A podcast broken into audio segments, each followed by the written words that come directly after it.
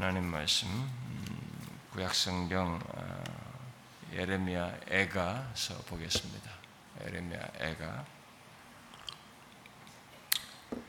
제가 가지고 있는 성경은 1146페이지입니다. 1146페이지. 음, 1147페이지네요. 음, 에레미야 애가 좀 많이 읽고 싶은데 어, 너무 읽을 내용이 앞부분이 다 유사한 내용이 너무 길어서 애가 3장 아, 19절부터 22절까지만 음, 읽어봅시다.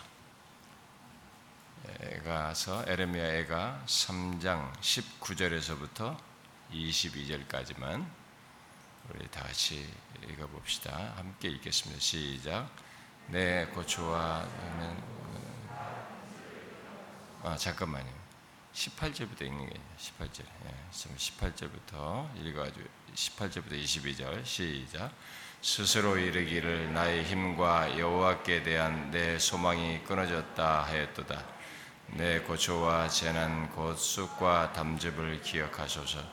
내 마음이 그것을 기억하고 내가 낙심이 되오나 이것을 내가 내 마음에 담아 두었더니 그것이 오히려 나의 소망이 되었사옴은 여호와의 인자와 극률이 무궁하심으로 우리가 진멸되지 아니함이니이다. 여기까지요. 음,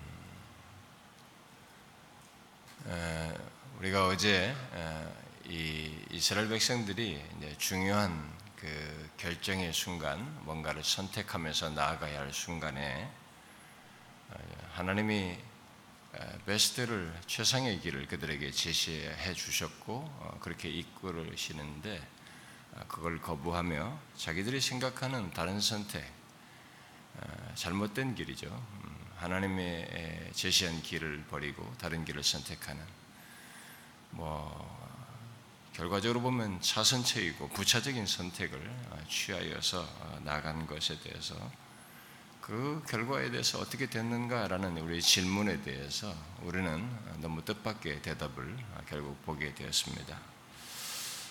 아, 우리는 인생 중에 음, 중요한 순간에 하나님이 원하시고 기뻐하시고 제시해 주는 길을 택하지 못할 때가 많습니다. 아, 제가 사실 어제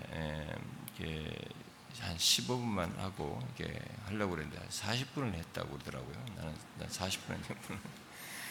근데 이 사실 새벽에는 기도 시간을 많이 갖는 게 좋아요.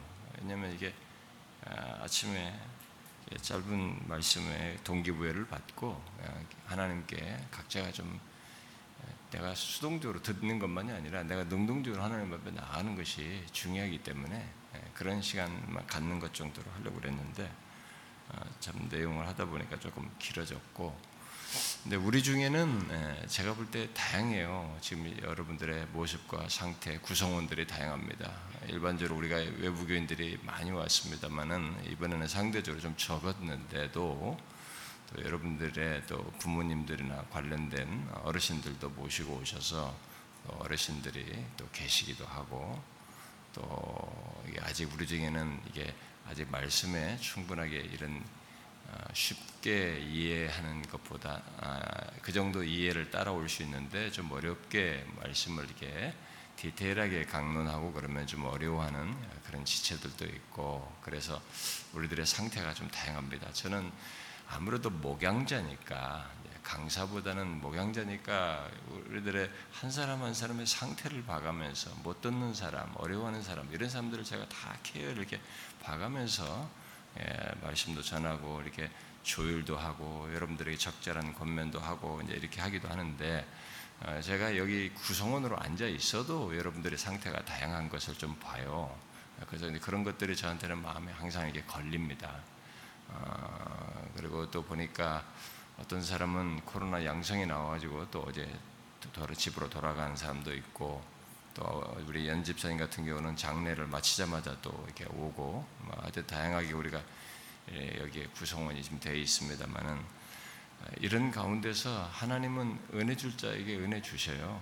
어, 그러니까 여러분들이 각자가 이게 하나님께 구하시면서 어, 지금 또 사모하심으로 임하셔서 하나님께서 우리 각자를 향한 또 상태에 따라서 필요한 은혜를 주시는 어, 그런 집회가 되셨으면 좋겠고 어, 바라기는 자 우리 아이들까지도 좀 이렇게 했으면 좋겠는데 우리 아이들이 여전히 힘들어하더라고요 버티더라고요. 음, 근데 어떻게 하겠어요? 우리가 최대한 아이들을 돌봐서 우리 아이들까지도 어, 은혜를 받는 그런 시간이 되었으면 좋겠습니다.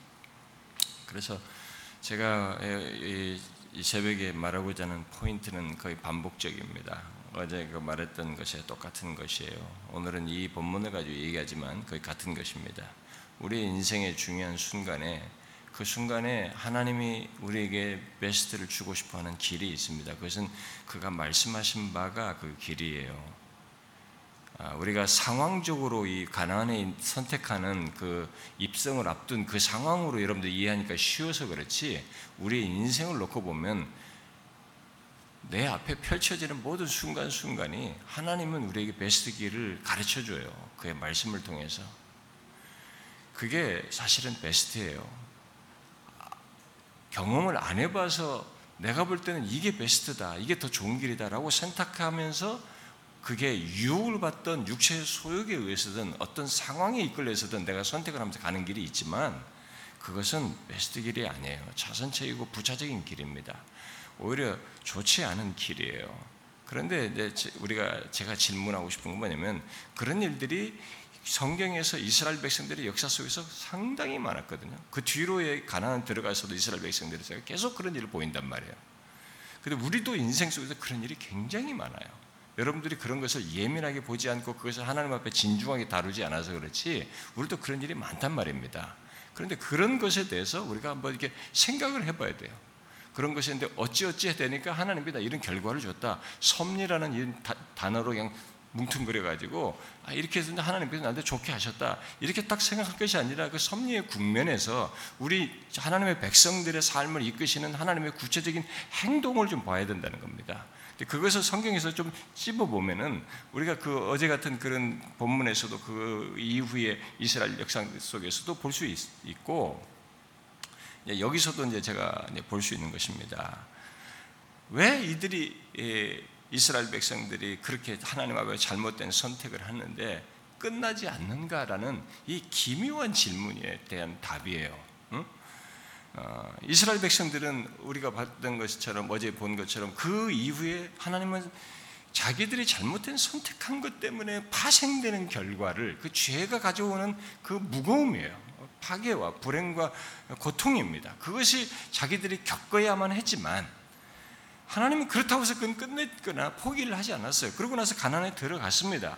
가난에 들어가서 그 삶을 살고 하나님께서 주신 그 가난에서의 복을 누리게 하십니다. 주변국이 뭐 어떠냐 저떠냐 그게 개의치 않아요. 그런데도 그들은 뒤에서 여호수아가 죽고 사사 시대를 이어서 계속 가보면은 참 하나님이 주변의 국을 다 개의치 않게 그냥 그냥 정복하잖아요. 그래서 첫 번째 여리고 정복할 때부터 하나님이 보여주시잖아요. 너희들의 능력으로 정복되는 게 아니다. 라는 것을 정복하잖아요. 그러니까 무기를 안 쓰고 무너뜨리지는 그것을 경험하게 하시지 않습니까? 그런 것을 경험했으면 그러신 하나님이 말씀하시는 길이 최상의 길이다. 이 가난에서의 누림도 하나님이 주시는 길이 최상의 길이다라고 생각하면 가면 되는 거예요. 그대로도 계속 살았으면 되는 건데 그렇게 하질 않아요. 아, 이상하게 하나님을 자꾸 2차로 돌리는 거예요. 그리고 자꾸 다른 것에 마음을 뺏기는 거예요. 우상을 섬기고 뭐 이러는 겁니다. 그 이로 또 하나님이 또 징계하신단 말이에요. 그 선택에 대한 징계를 또 하신단 말이에요. 그러면 또 다시 아니구나. 하나님이 최상이구나라고 또 돌아와요. 근데 반복한단 말이에요. 그게 어디까지 계속됩니까, 여러분? 오늘 본문의 이 경험까지 오는 겁니다. 오늘 본문의 경험이 어디입니까, 여러분? 응? 이스라엘 백성들이 예, 이 예루살렘이 하나님의 임재를 상징하는 성소가 있는 예루살렘이 초토화됩니다. 바벨론에 의해서 완전히 다 정복이 되고 진짜 다 부시죠. 모든 포로를 다 잡아 가고 남아 있는 사람들 중에는 예, 부녀자들이나 연약한 사람, 노인들을 별로 데려가서 사용 가치가 없다라고 하는 물건 취급해서 하는 겁니다. 그럼에도 불구하고 죽인다고요. 조금이라도 정복하거나 무슨 사람 다 죽인단 말이에요. 가지고 뭐 임신한 사람을 배를 가르는 이런 사례까지 벌어졌던 겁니다. 이 에레미야 애가의 그 앞부분을 보게 되면은 아주 극도로 비참합니다. 그러니까 뭐 서로 장례 같은 건 치를 수가 없는 거예요. 너무 시신이 널려 있어가지고 그냥 고통스러운 것입니다. 어? 귀부인들이 얼굴이 뭐 새카말 정도로 뭐 치장할 수도 없고 그냥 그런 처절한 뭐 내일을 생각할 수 없고 그냥 오늘 죽으면 좋겠다. 나도 그냥 이 자리에서 죽고 싶다라고 하는 그 상황에 처하는 것입니다. 이 상황이 다 왜 그렇습니까? 그동안에 하나님이 계속 얘기했어요. 이렇게 하면 된다. 마지막까지도 이렇게 하라. 그러면 내가 이렇게 한다. 근데 끝까지 거절했어요. 그리고 나중에는 바벨론에게 이제 너희들의 이 지속된 죄에 대해서 이렇게 심판을 할 것이기 때문에 거기에 대해서 바벨론에게 순복을 해라. 그런데 그것까지도 거부합니다. 그렇게 하면 왕도 시드게도 죽지 않고 그 상황에서 안정된 길을 살 수 있었어요. 그 길에서. 그런 그, 그 사람을 살리면서 이들을 그렇게까지 많이 죽지 않고 그냥 편안하게 그래도 상황이 종식될 수 있는 그런 제시까지 하나님이 하셨어요. 네, 그것도 그 상황에서는 그게 베스트였거든요. 그것도 거절해요. 그래서 여기 예레미야 애가는 1, 1장 1절도 슬프다로 시작해요. 2장 1절도 슬프다. 슬프다. 나중에 4장 1절에 가도 슬프다. 애가예요. 그냥 계속 슬픔을 고통스러운 것을 얘기합니다.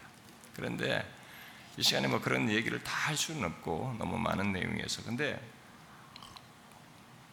이런 현실을 지금 이제 뭐 이게 3장에 누가 뭐 썼느냐 뭐 이게 사람들 다르지만은 그냥 저는 에레미야로 얘기를 하고 에레미야가 뭐 나레이트를 기술이다 뭐 이게 학자들이 다양하게 하는데 이 애가는 전체적으로 에레미야의 어떤 그 내면의 이 상황의 모든 것에 대한 기술로 우리가 보고 여기서 지금 에레미야가 여기서 묘사한 것 중에 제가 먼저 10 저기 8절부터 읽자고 했는데 이 상황에 대한 하나님을 잘 믿는 신실한 사람의 정확한 진술이에요.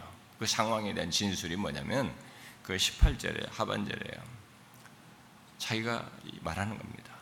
나의 힘과 여호와께 대한 소망이 끊어졌다. 이게 현재 거예요.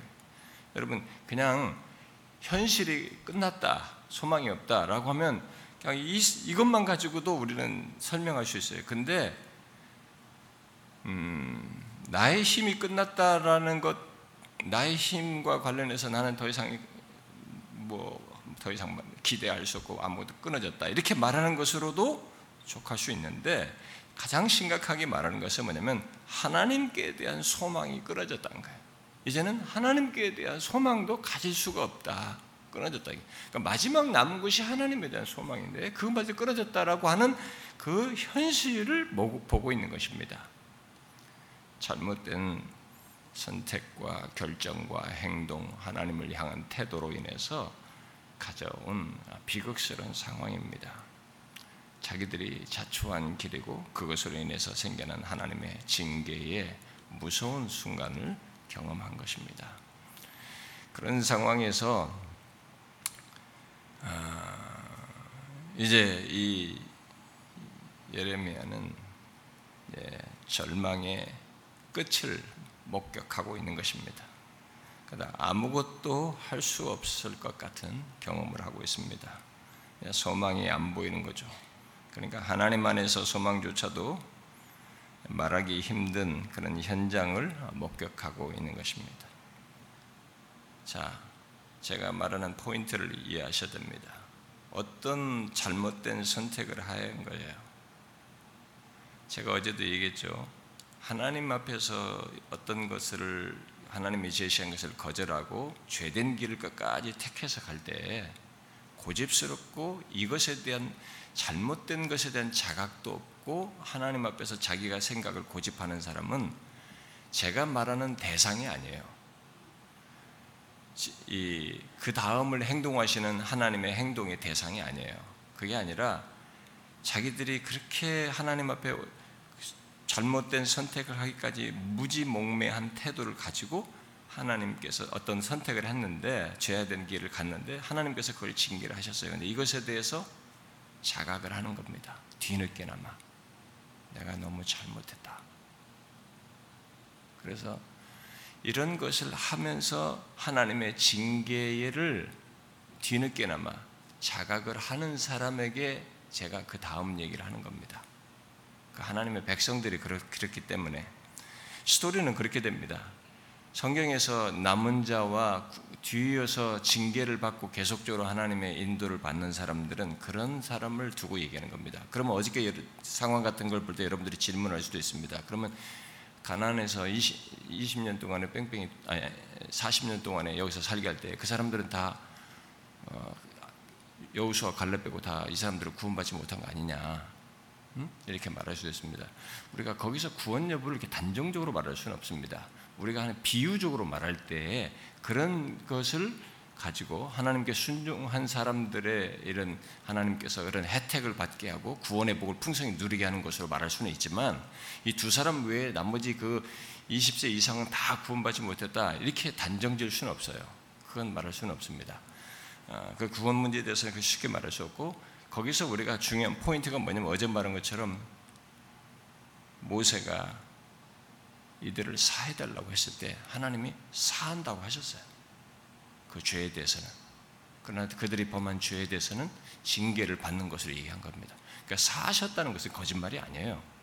그러니까 그 뒤에 반복적으로 끝까지 거스리고서 하나님 앞에 적대되는 불신앙자들에 대해서는 우리가 두말할 것이 없겠으나 그들 중에도 이런 것을 하나님 앞에 고스란히 받아들이면서 하나님의 징계를 보고 그 가운데서 하나님에 대한 이것이 경성이 돼서 반응하는 사람들을 우리가 색출해내서 그들도 뭉퉁거려서 다 저주 아래 있고 끝났다 구원 못 받아 이렇게 단정질 수는 없는 거예요. 그래서 지금 제가 말하는 포인트는 그럽니다. 하나님이 그 다음에 행동하는 사람들의 사람들이 여기서도 징계를 받아서 가지만 이들은 다시 돌아오게 하거든요. 그런 하나님의 연속성을 제가 지금 얘기를 하는 것입니다. 그냥 여기서 끝내버렸어야 되는 거예요. 이런 데서 지독한 순간이거든요. 여러분들이 예레미야를 앞부분을 다 읽어보면 지독합니다. 인간이 이럴 수 있나 싶을 정도로 하나님을 끝까지 합니다. 성전에 막 1월 성신 모든 다 우상들로 가득하게 만들었습니다. 그래서 마지막에 하나님이 적당한 이런 징계들을 내렸어도 거기에 대해서 귀를 기울이지 않습니다. 그래도 우상을 섬겼어요. 지독합니다. 그러니까 하나님의 성소를 그렇게 더럽힐 정도이기 때문에 하나님께서 끝까지 한다가 이렇게 심판을 하시면서 징계를 하셨으면 그냥 여기서 다 끝내버리셔야 됩니다. 근데 70년 뒤에 돌아오는 얘기 하시는 거거든요. 근데 그건 얘기하고요. 지금 예레미야의 심경을 생각해 봐야 됩니다. 그 현재 시제를 경험했을 때예요. 이런 경험이 있, 있습니다. 우리가 여러분들에게 제가 미미한 사건으로 얘기하면은 별 어, 여기 이해가 덜할 수도 있겠지만 어떤 사람들은 인생의 중요한 시점에 하나님이 제시하는 길을 안 가고 자기의 정욕에 의해서든 어떤 이익 개념에 의해서든 뭔가에 이끌려 가지고 자기의 그 본성의 욕구를 못 이겨 가지고 차선책을 아니 다른 길을 택하는 사람이 있습니다. 그랬는데 즉각 그 이후에 좋지 않은 것을 경험한 겁니다.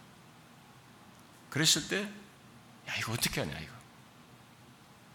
이제 너무 막막한 겁니다. 예를 들어서, 어떤 사람이 인생이 중요한 국면에서 결혼을 선택을 하는 겁니다. 어떤 배우자를 선택하는 거예요. 결정을 해야 되는 겁니다. 근데 이 배우자가 이게 믿음이 명확치 않은 사람이거든요. 믿음이 별로 없는 사람이란 말이에요. 그러면 이게 성경적으로 보면 이 사람을 택하지 말아야 되거든요. 근데 그걸 못 끊는 거예요. 그 답을 명확히 아는데도. 그래서 결국은 선택을 했어요. 선택을 하려고 했던 게 아니고 육체적인 관계를 가져가지고 아기가 생긴 겁니다. 선택의 여지가 없는 거예요. 그러니까 그 사람을 택했어요. 어쩔 수 없이 결혼한 겁니다. 그러니까 끌려가듯이 결혼한 겁니다. 그러니까 서로의 관계도 자기는 아이를 지우고 싶은 마음도 있는데도 상담을 하니까 신자로서 그럴 수 없다. 그래서 이게 하는 겁니다. 그 뒤로부터 결혼 생활이 수십 년 동안 불행하게 됩니다. 그걸 다 이제 경험을 해야 되는 겁니다. 이런 사람들, 이것만 있겠어요? 우리들의 인생 속에는 결정적이다고 하는 순간에 정말 그런 일들이 있어요. 그러면 미미한 사건 가지고 자그마한 사건 가지고 때는 아 하나님이 이렇게 우리를 어떻게 해주는 것에 대해 별것 아닌 건지 모르지만 내 인생의 중요한 순간에 그렇게 결정적인 잘못을 했을 때 질문이 생겨 하나님이 나 같은 사람을 받아주실까? 하나님이 내게도 축복하실 수 있을 이런 나에게도 하나님께서 하실까? 내가 이렇게 불행스럽게 가진 아이를 이 아이를 하나님께서는 축복하실까? 별 생각이 다 드는 겁니다. 예, 성경이 그런 것에 대해서 답을 주는 거예요. 이 사람이 그런 계기로 해서 그냥 하나님을 저버리고 가는 것이면 그 사람은 사실상 그가 선택이 하나님이 없어서 선택하는 것이겠지만 이 사람이 그것을 통해서 뒤늦게나마 하나님의 징계를 이 죄로 인해서 있게 된 이 아픔을 겪으면서 믿음으로 그런 중에도 믿음으로 살아갈 때 이 사람에게 과연 어떤 일이 있느냐라는 거예요. 한 케이스를 놓고 보면 그런 샘플이에요. 성경이 어저께 말한 것과 제가 이 말한 것이 그런 것과 연결해서 생각할 수도 있는 내용들인 것입니다. 과연 그런 것이 어떻게 되느냐? 그것에 대한 일차적인 반응은 하나님이 우리가 잘못된 선택을 해서 생겨난 징계 속에서 겪는 인간의 반응은 후회와 절망이에요. 낙심입니다. 이 사람도 예레미야는 결국 대리자적인 경험을 하는 것입니다만 그 현장에서 이스라엘 백성들이 선택해서 죄된 길을 해서 예루살렘이 초토화된 그 상황을 보면서 이 사람이 소망이 끌어진 그 조건에서 고초와 재난, 그러니까 고난스러운 현실, 너무 고통스러운 현실을 보고 경험하는 것입니다.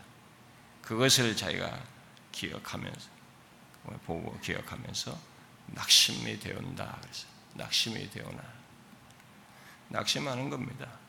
절망하는 거죠. 그건 안 하는 수가 없는 겁니다. 그걸 이게 있어야 또 긍정적이에요. 아, 상관없어. 나 이렇게 인생 살면 돼. 그럼 그 사람은 이 케이스가 아니에요. 미안하지만. 그것에 대한 자각이 생긴 거죠. 내가 잘못했구나. 우리가 잘못했구나. 이 포로로 잡혀간 사람들이 포로 기간 내내 후회합니다. 아, 내내 후회해요. 그러면서 거기서 계속 예루살렘을 생각합니다. 이 사람들이. 그런 연장선상에서 보시면 돼요. 1차적인 반응은 이런 절망과 이런 낙심입니다. 하나님의 내가 잘못된 선택에 대한 징계로서 우리가 경험하는 것 속에서.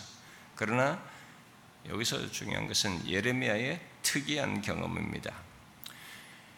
여기 20절에 보니까 내 마음이 그것을 아, 예, 그것을 기억하고 내가 낙심이 되오나 21절에 이것을 내가 내 마음에 담아 두었더니 그것이 오히려 나의 소망이 되었다 이렇게 말하고 있습니다. 이게 굉장한 역설이에요.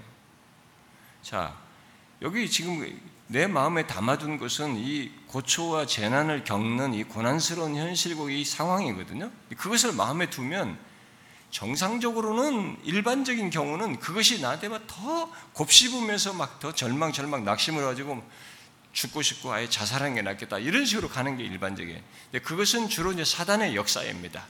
우리가 어떤 경우든지 긍정적으로 이게 거룩한 길로 나아가는 것이 아니라 자학적으로 가는 경우는 제가 사단의 역사라고 하는데 보통 그렇게 돼요. 일반적으로 그런 것들이. 그런데 하나님의 백성들에게 있는 특이한 일이 하나 있어요. 그걸 지금 여기서 예레미야가 말해주는 겁니다. 그것은 그런 고난스러운 자기가 절망스러운 낙심된 이 상황과 이 경험들을 이 내 마음에 담아두었을 때 오히려 여기는 이제 정상적으로 번역하면 그러므로인데 그러므로 나의 그러니까 소망이 됐다는 거예요. 그게 자, 왜 절박한 상태, 그런 절망스러운 상태가 나의 소망이 됩니까? 이게 특이한 것입니다. 뭐가 없으면 소망이 안 되는 거예요. 뭐가 있기 때문에 이 사람은 소망이 되는 겁니다. 이 뭐가 있는 것이 굉장히 중요한 겁니다. 예레미야 케이스가 바로 우리에게 그런 하나의 중요한 사실을 말해주는 겁니다. 뭐가 있는 겁니까?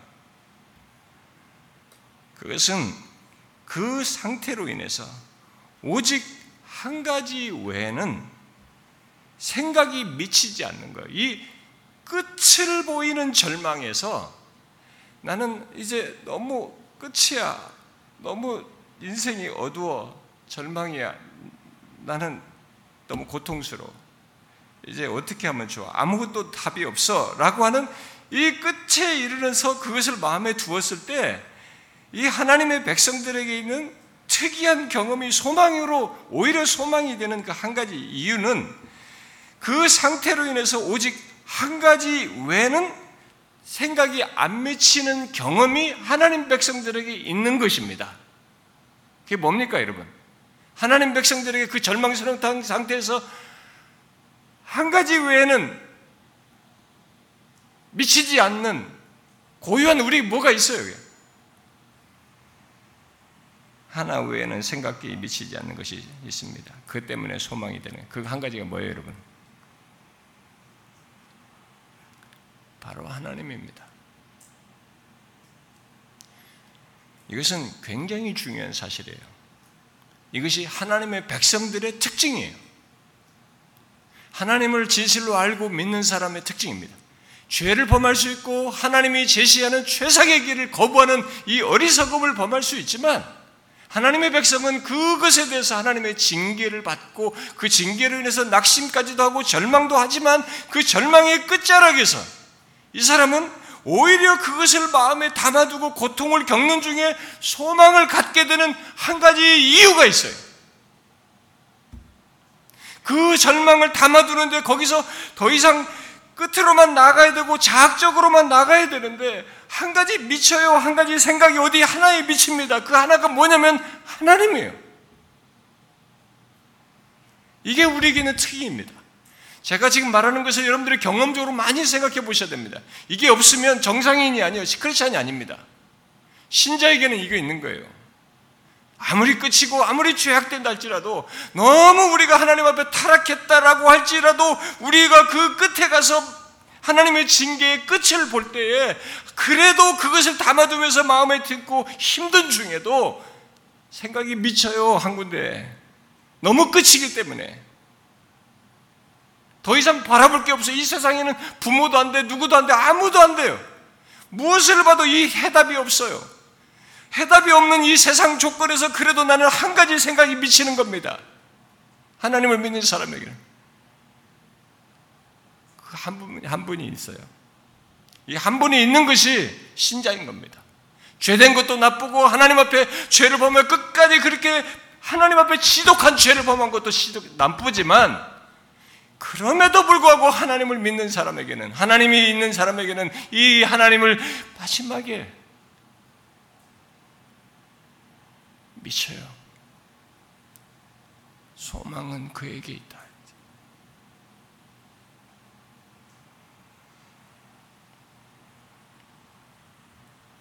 절망이 오히려 소망이 되는 이 특이한 경험을 하는 것입니다. 절망이 오히려 소망으로 나타나는 시발점이 되는 거야. 이 특이한 경험을 하는 겁니다. 이 극단적인 절망이 내가 현재의 경험 속에서 끝이다라고 하는 이 절망이 오히려 소망으로 나아가는 출발점이 되는 특이한 경험을 하는 것이. 그 이유는 하나님 때문에 그래.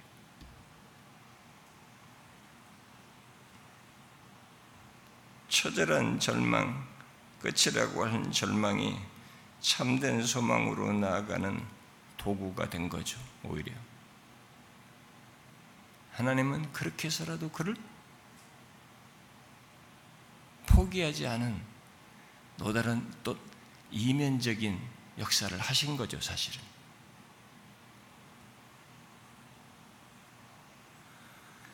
그리고 이것은 그게 바로 소망이고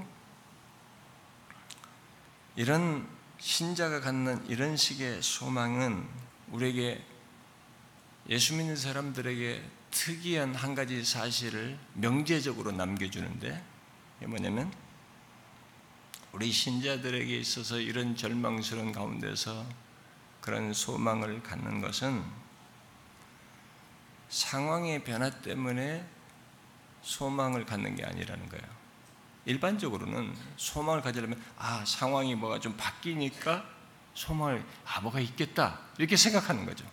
우리는 상황과 현실의 변화를 가지고 소망을 예측하고 소망을 갖는 경향이 있는데 여기 경험에서 이런 극단적인 상황에서 신자의 소망은 상황의 변화 때문이 아니라는 것입니다.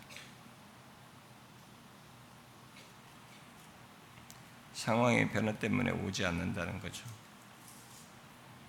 오히려 상황은 하나도 안 달라졌지만 그 끝이라고는 절망해서 그냥 하나님 자신이 소망인 거예요. 이것은 굉장히 중요한 경험입니다. 어쩌면 그 사람은 그동안 하나님을 밋밋하게 하나님은 이런 분이시고 도와주시는 분이고 소망이시고 이렇게 생각했을 수도 있어요. 그런데 이 순간은 진짜 하나님밖에 내가 소망할 수가 없구나. 그분이 안 해주면 나는 이제는 끝이구나. 음부에 내려가야 마땅하구나. 이렇게 될 것입니다. 그래서 하나님 자신이 진짜 소망이 되는 거예요.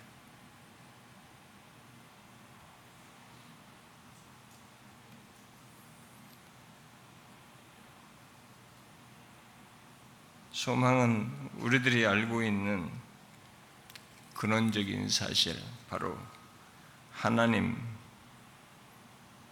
하는 것을 결국 신자는 이 조건에서 징계 속에서 결론적으로 갖게 되는 것이죠.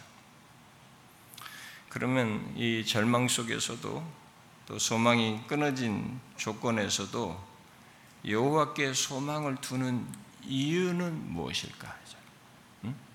소망을 그런 조건에서 여호와께 소망을 두는 이유는 뭐겠어요?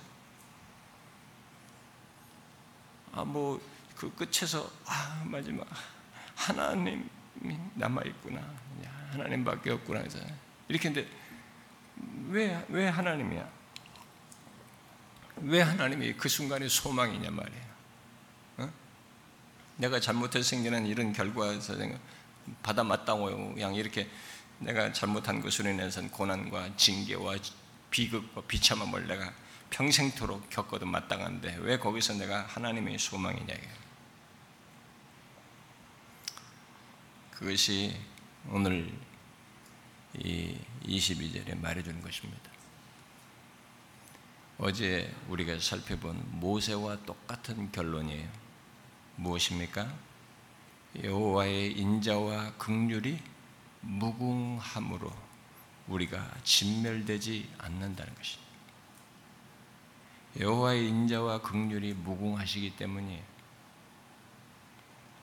왜 하나님이 소망이냐?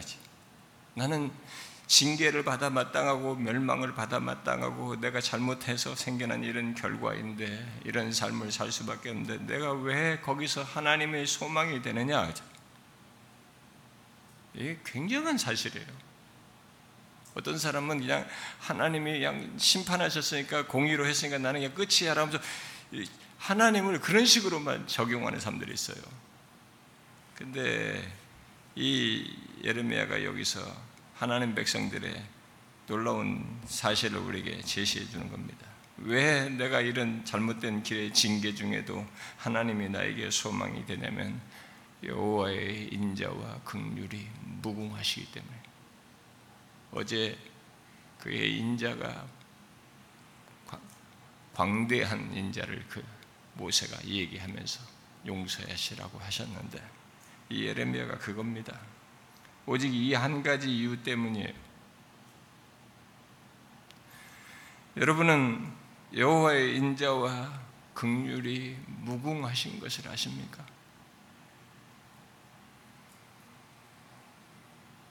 인자와 극률을 알 수도 있습니다. 그러나 인자와 극률이 무궁함을 이렇게 처절하게, 이렇게 생생하게, 이렇게 절실하게 경험하는 순간은 이런 상태에 소망이 없을 때. 소망이 없는 사람에게는 소망이 없다라고 하질 그 조건에서는 여호와의 인자와 극률이 정말 무궁하십니다. 광대하십니다.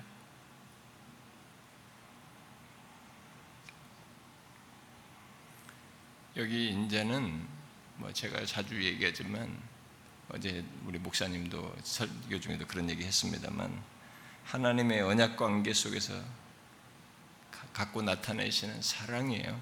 자비입니다. 바로 그것이 마지막까지 가질 소망인 것입니다. 예수 믿는 우리들에게. 하나님의 인자와 극률이 무궁하시다는 것, 그래서 진멸시키지는 않으신다는 것. 내가 그렇게 잘못을 했고 하나님 앞에 하나님이 제시한 길을 버리고 다른 길을 택하여서 이런 절망스러운 경험을 했었다 할지라도 하나님의 인자와 극률이 무궁하시기 때문에 끝은 아니라는 거예요. 진멸시키지는 않는다는 것입니다. 하나님은 인자와 극률이 무궁하셔서 그런 나를 포기하지는 않는다는 것입니다. 버리지는 않는다는 거예요. 그래서 이스라엘 백성들을 그 징계를 받도록 가난 바벨론으로 보내지만 내가 70년 전에 돌아오게 할 것이다. 돌아오게 하셔요, 이들을. 진멸시키질 않습니다. 포기하질 않아요. 다 끝내버렸어야 돼. 그러질 않습니다.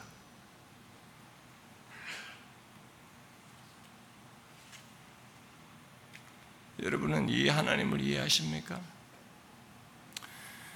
우리가 예수를 믿는 세월이 깊어지면 길어지고 길어지면 길어질수록 내가 아는 하나님에 대한 묘사나 어떤 성경의 이런 묘사들에 대한 이해가 지적으로 아는 어떤 의미적으로 아는 이것을 넘어서서 나의 전 존재와 정서가 삶에서 체험적으로 이해가 점점점 깊어져야 됩니다.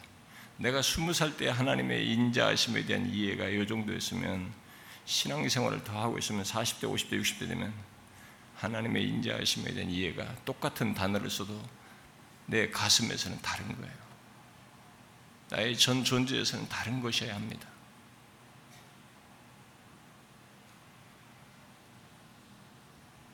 하나님의 인자와 긍휼이 이런 범죄한 자를 향해서도 하나님이 포기하지 않는 그 인자가 얼마나 진짜 무궁하시고 광대하신가 하는 거예요.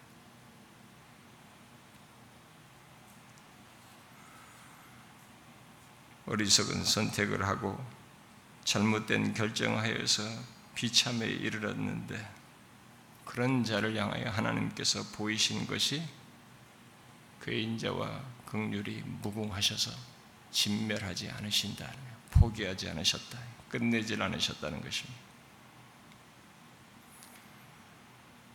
하나님의 징계가 분명 너무너무 고통스럽고 심하지만 그것을 겪을 것을 생각하면 너무 힘든 나날을 보내야 될지 모르겠지만 그래도 하나님은 그에게 마지막 소망이 되셔서 그를 포기하지 않고 구원으로 이끄시며 그 조건 속에서도 그가 주님께 대한 신앙을 저버리지 않고 자기 백성으로서의 여정을 갖게 하시며 자기 백성들에게 있어야 할 것을 주시고 허락하시며 광야에서 그들의 만나를 먹이시고 살게 하시듯이 그에게 삶을 허락하십니다.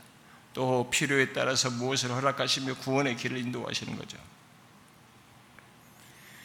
그래서 여러분들이 성경에서 성경의 이 얘기가 좋은 얘기가 많지 않잖아요. 불교나 이런 경전들 보면 좋은 얘기들 많이 있는데 성경은 역사성이 있어. 인간의 삶 속에서 처절한 인간 본성을 다 드러낸 삶 속에서의 이런 내용이지 않습니까? 예? 그러다 보니까 거기에 참 인간의 죄악된 것, 비참한 것, 더러운 것, 추한 것들이 많이 기록되어 있잖아요. 그런 삶이. 뭐 믿음의 인물이라고 해봐야 그들도 보면 들여다보면 과거에 막 다윗 같은 그 인물도 막 추한 것이 있잖아요. 아브람도 있고 뭐 야곱도 있고 다 그런 사람 있지 않습니까? 그래서 성경에서 여러분들이 아주 흔한 용어가 인자예요. 그걸 다 커버하기 때문에 커버하면서 그들을 끝까지 이뤘기 때문에 그들이 공통적으로 하나님의 인자심을 얘기하는 겁니다. 왜 인자라가 이렇게 많이 나오느냐면은 인간의 거기에 그 혜택을 받아야 할 인간 조건들이 그렇게 수도 없이 많았다는 것입니다. 그 무궁한 인자 때문에, 극률 때문에, 이들이 그, 그런 조건에도 불구하고 하나님이 그를 끝까지 이끄셔서 구원의 길을 가게 하고 결론을 주셨다라는 것입니다.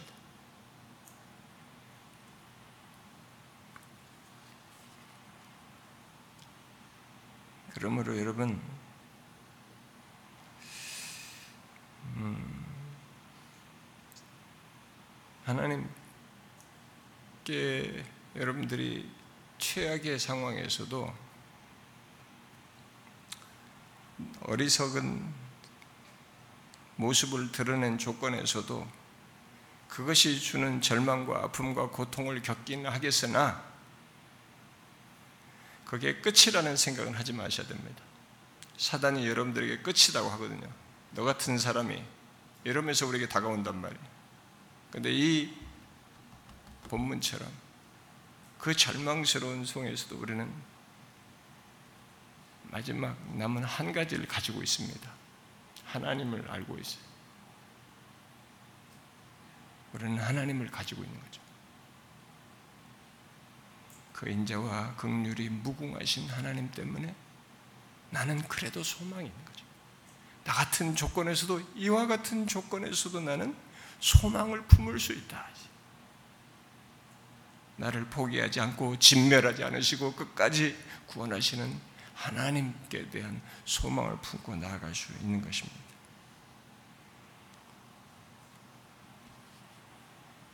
그러므로 여러분 항상 우리는 여기 22절을 기억하셔야 됩니다. 항상 머리맡에 우리의 일상의 삶 속에서 이 구절을 두어야 되는 것이죠. 이건 사실이에요. 이 구절은 단순 암송하자는 마인드 컨트롤하고 하자는 어떤 지식을 전달하는 게 아니고 이게 실제예요. 구약에서 성경 전체 역사 속에서 수도 없이 보이고 증거한 사실입니다. 모든 인물들, 믿음의 사람들, 탁월한 사람들, 모든 사람들의 인생 배후에서 나타내신 동일한 사실이에요. 여호와의 인자와 긍휼은 무궁하십니다. 그래서 우리가 진멸하지 않습니다. 여호와의 인자와 긍휼이 무궁하셨기 때문에 우리가 여기에 이르렀습니다. 이게 모든 사람이 고백하는 것이에요. 그들의 삶에 대한 증거예요. 이스라엘 역사에 대한 증거입니다. 이스라엘 역사를 무엇으로 설명할 수 있겠어요?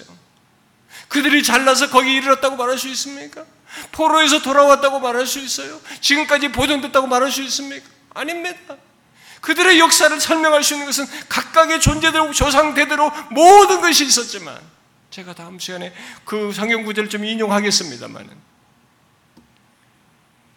여호와의 인자와 긍휼이 무궁하시기 때문에 그들을 진멸하지 않고 포기하지 않고 끝까지 그들을 이끄셨기 때문에 이스라엘 역사가 존재했던 것입니다. 개인들의 인생들이 존재했던 것입니다. 다윗이라는 인생이 존재했던 거예요. 우리들의 인생도 똑같습니다. 저와 여러분이 이 세상을 살면서 수많은 실수를 한단 말이에요. 하나님이 제시하는 길을 저버리고 다른 길을 간단 말이에요. 그런데 왜 하나님이 나를 끝까지 붙드는가? 하나님에 대한 신앙을 저버리지 않고 나를 이 구원의 길로 끝까지 이끄시는가? 여호와의 인자와 긍휼이 무궁하시기 때문에 그리스도 안에서 독생자를 내어 주신 것 안에서 우리에 대한 인자와 긍휼이 무궁하시기 때문에 그래요. 현재 시제로 그래요. 그래서 할머니 아무리 절망스러워도 끝이라고 할 때도 이 세상에서 더 이상 볼 것이 없고 어디에 소망을 둘 것이 없어도 우리는 하나 정도는 보는 것입니다. 마지막 남은 하나가 있는 겁니다. 하나님을 보는 거예요. 소망이 하나님께 있다. 왜냐하면 그가 인자가 극률이 무궁하시기 때문에 이 사실 때문에 내가 그에게 소망을 두는 것이에요. 이 사실을 여러분 우리는 매일 말할 수 있어야 됩니다. 하나님 그렇습니다. 저는 이렇습니다만, 저에게는 이런 결핍이 있습니다만, 저에게는 이런 부족이 있습니다만, 저에게는 이런 열등감이 있고 이런 하나님 앞에 온전치 못한 것이 있습니다만은 저 같은 사람을 놓치지 않으시고 끝까지 붙드시는 여호와의 인자와 긍휼이 무궁하시기 때문에 저는 이 땅을 살 수 있습니다. 내일을 바라볼 수 있습니다. 비록 현실이 절망스럽지만 저는 내일들 주님 안에서 소망을 품고 살 수 있습니다. 이렇게 말해야 되는 것입니다. 사랑하는 지체 여러분, 우리에겐 이 하나님이 있습니다. 여러분, 그 끝이라고 하는 데서 이 하나님을 볼 자가 누가 있습니까? 진실로 하나님을 아는 사람이 아니면 못 보는 것입니다. 이 놀라운 사실이 우리에게 있는 특권이에요. 인친 것입니다. 우리 안에 심기운 것이에요. 그러니 부족과 잘못과 결핍과 죄가 있어도 그것으로 인해서 하나님의 징계하고 어려움을 겪거든 회개하며 돌이키면서 주의 인자와 긍휼이 무궁하시다는 것을 알고 그 하나님을 바라보시고 그 하나님을 붙드십시오. 기도합시다.